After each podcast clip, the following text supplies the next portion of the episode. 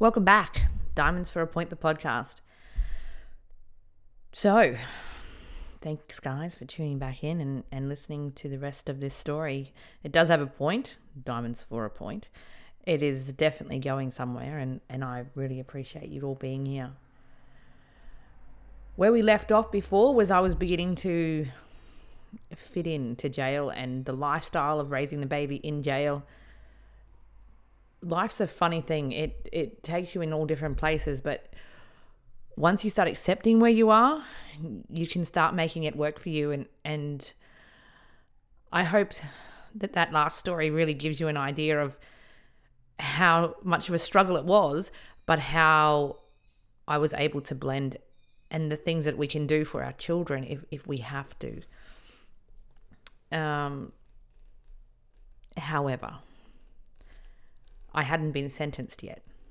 And sentencing date was coming closer and closer, which I didn't think that I'd be released too soon, but it's a confronting time. It's confronting to have to work through the reasons that I was actually in jail. I'd been charged with trafficking, two counts of extortion, um, guns, and, and other pretty severe crimes, I still hadn't taken on the reality that I was a trafficker, though. I, I still thought that, hey, I just sell drugs to a few people. Like, it was just my mates. Come on. It was, um, it was a harsh reality having to read through the brief of evidence and and the statement of facts that they give to the judge. You have to review them probably about a week before you actually go to sentencing. And looking over those reasons and, and um, acknowledgements is is very hard because in my situation I hadn't actually been caught in the act. It was what people told the police that I had done afterwards. So I was very frustrated with their views on on what they believed I'd done. So eventually, my solicitor had been able to negotiate a lesser charge of extortion down to demand with threats of violence, which I don't even think I did that. But anyway, whatever.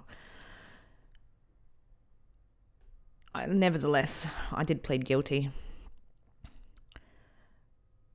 To me, the situation was we were completely engulfed in drugs and and these people weren't innocent people just that I'd randomly met and randomly had altercations with. These were people involved in the actual drug trade, they were involved in the whole uh, world of it. Like, I did not think that they would do those things and, and say those things about me. Yes, maybe I did have a gun, but no, I didn't point it at anyone. Apparently, it's still classed as creating fear, but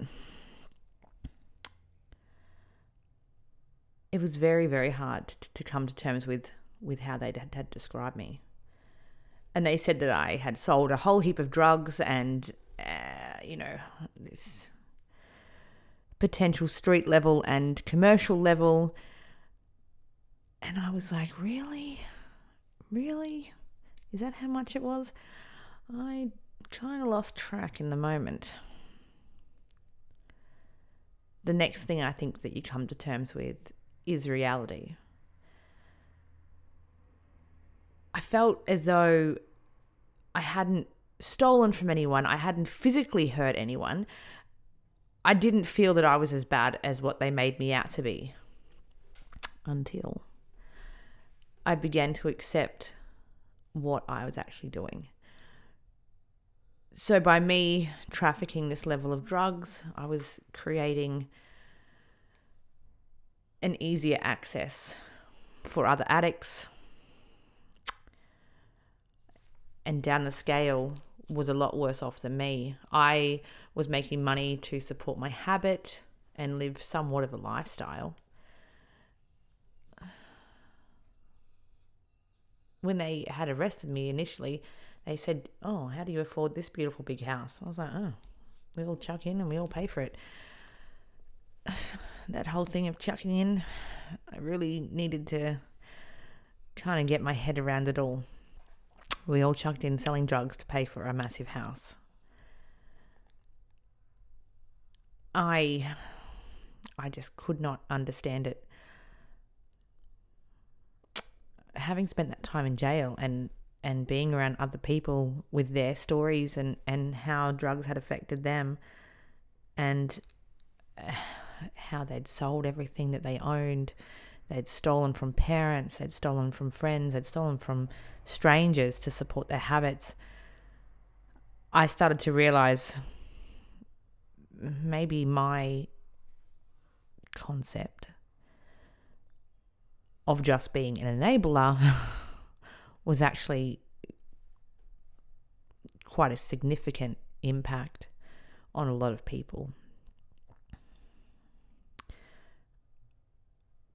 I started to realize that my reach with my drug trafficking had gone a lot further than just a few mates. Reality is a very hard thing to grasp onto when you've just started to rehabilitate your life and started to realize where where you'd gone wrong. Reality is a very harsh slap in the face. And my reality was simple. I had enabled drug addiction throughout my friends. I had lost the ability to parent my older daughter. I had lost the ability to care for her.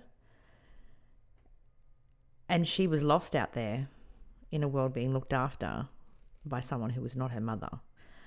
Nevertheless, it was with family and she was looked after well, but it wasn't her mother. And here I am in jail now, looking at, at all of those consequences to my actions and realizing I really need to change.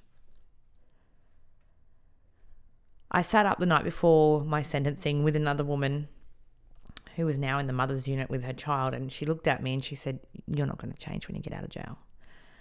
And I said, And and how do you figure that?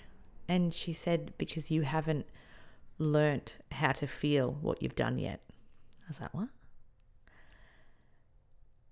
She said, You still smile when you talk about those times and those moments and you still you still glory in it. I was like, What?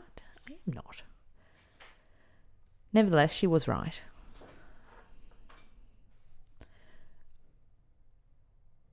I was waiting for sentencing, wanting freedom.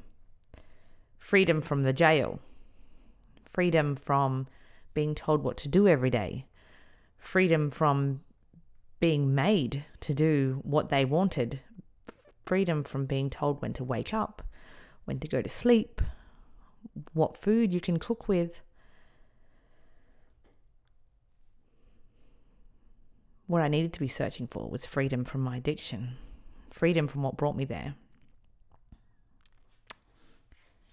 That was a long time coming.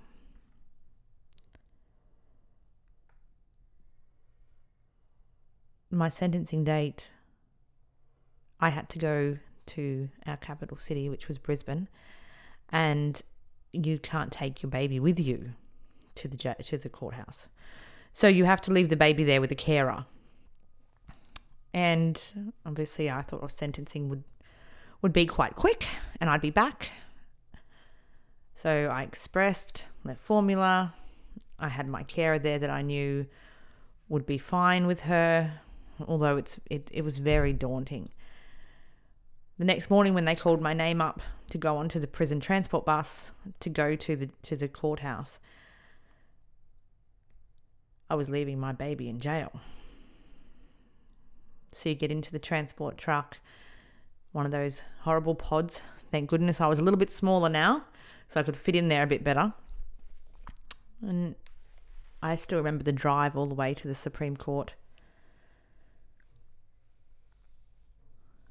My my family had handed me in some jail clo- sentencing clothes to the jail, so I didn't have to wear the prison uniform when standing in front of the judge.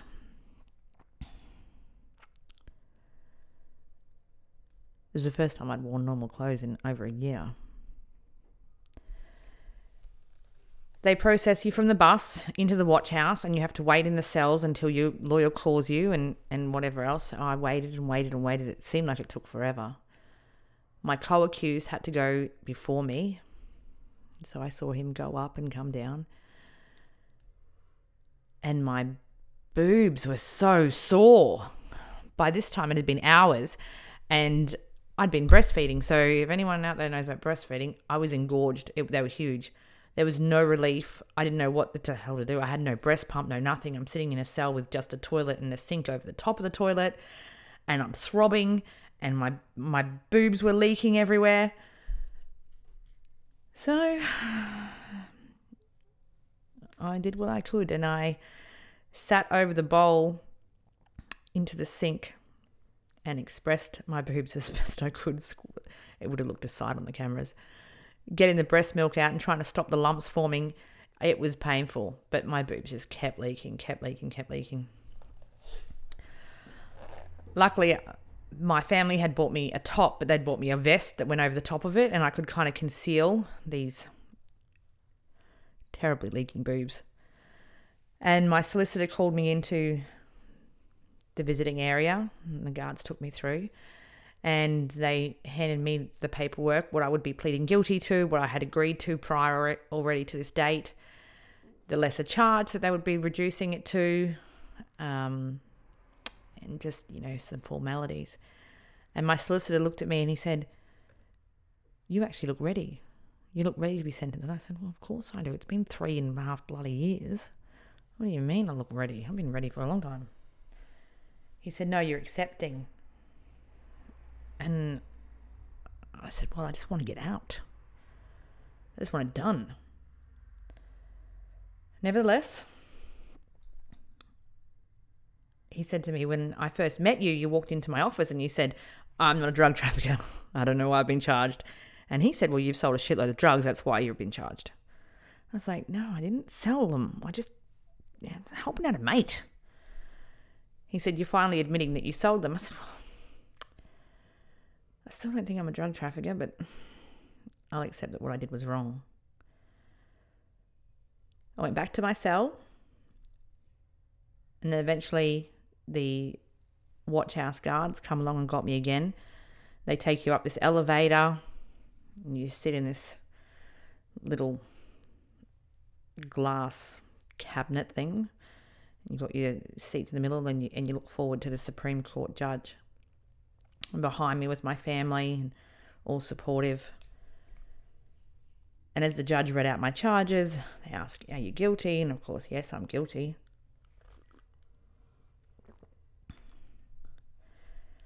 It was the most daunting experience having to be in the fate of, of this judge and them describing you in the words of what you're being charged with and still feeling like, but I'm not that bad.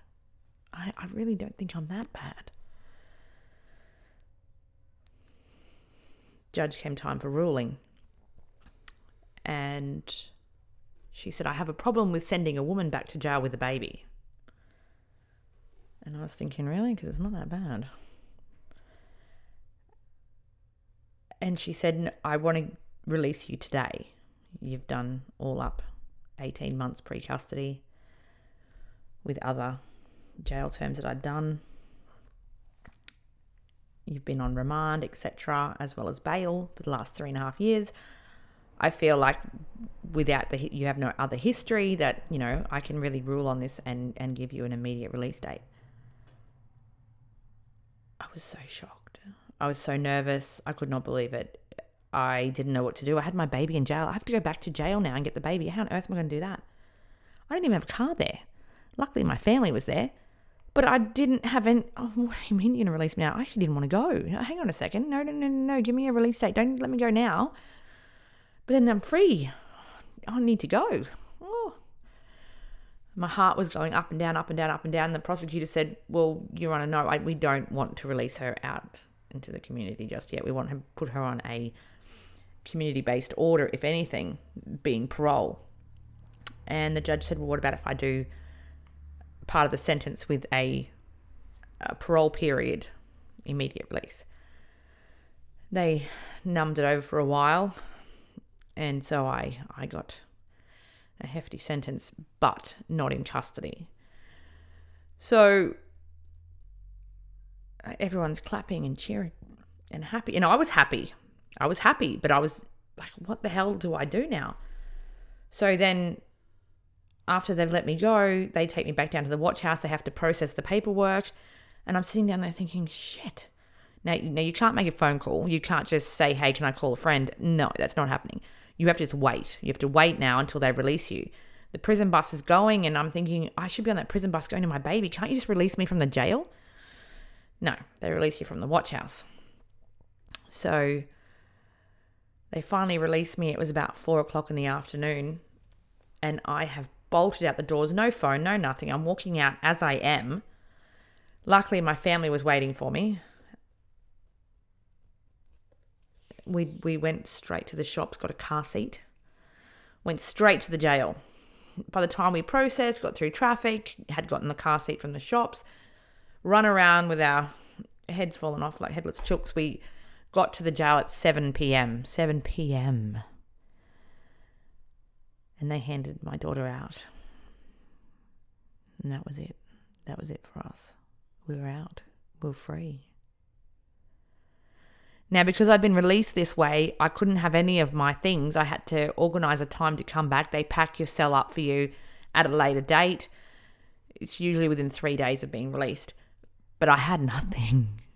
Just me and my daughter. But it was okay. I'd made arrangements to stay with my mother in law if I was to be released.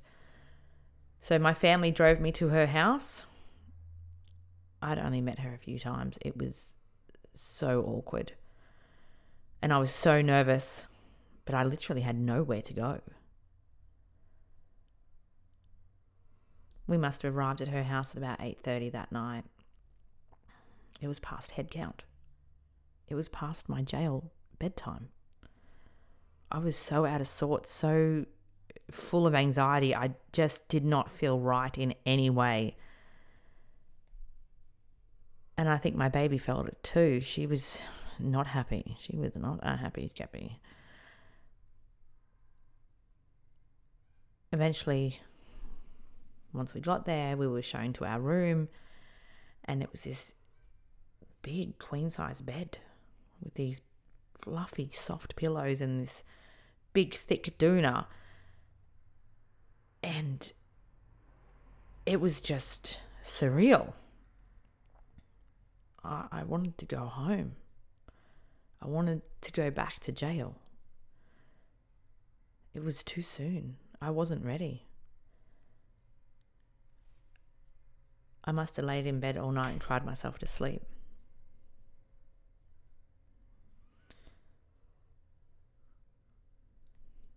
Freedom. It wasn't all it was cracked up to be. Thank you for listening. Please make sure you watch out for the next episode. Diamonds for a Point, the, the podcast.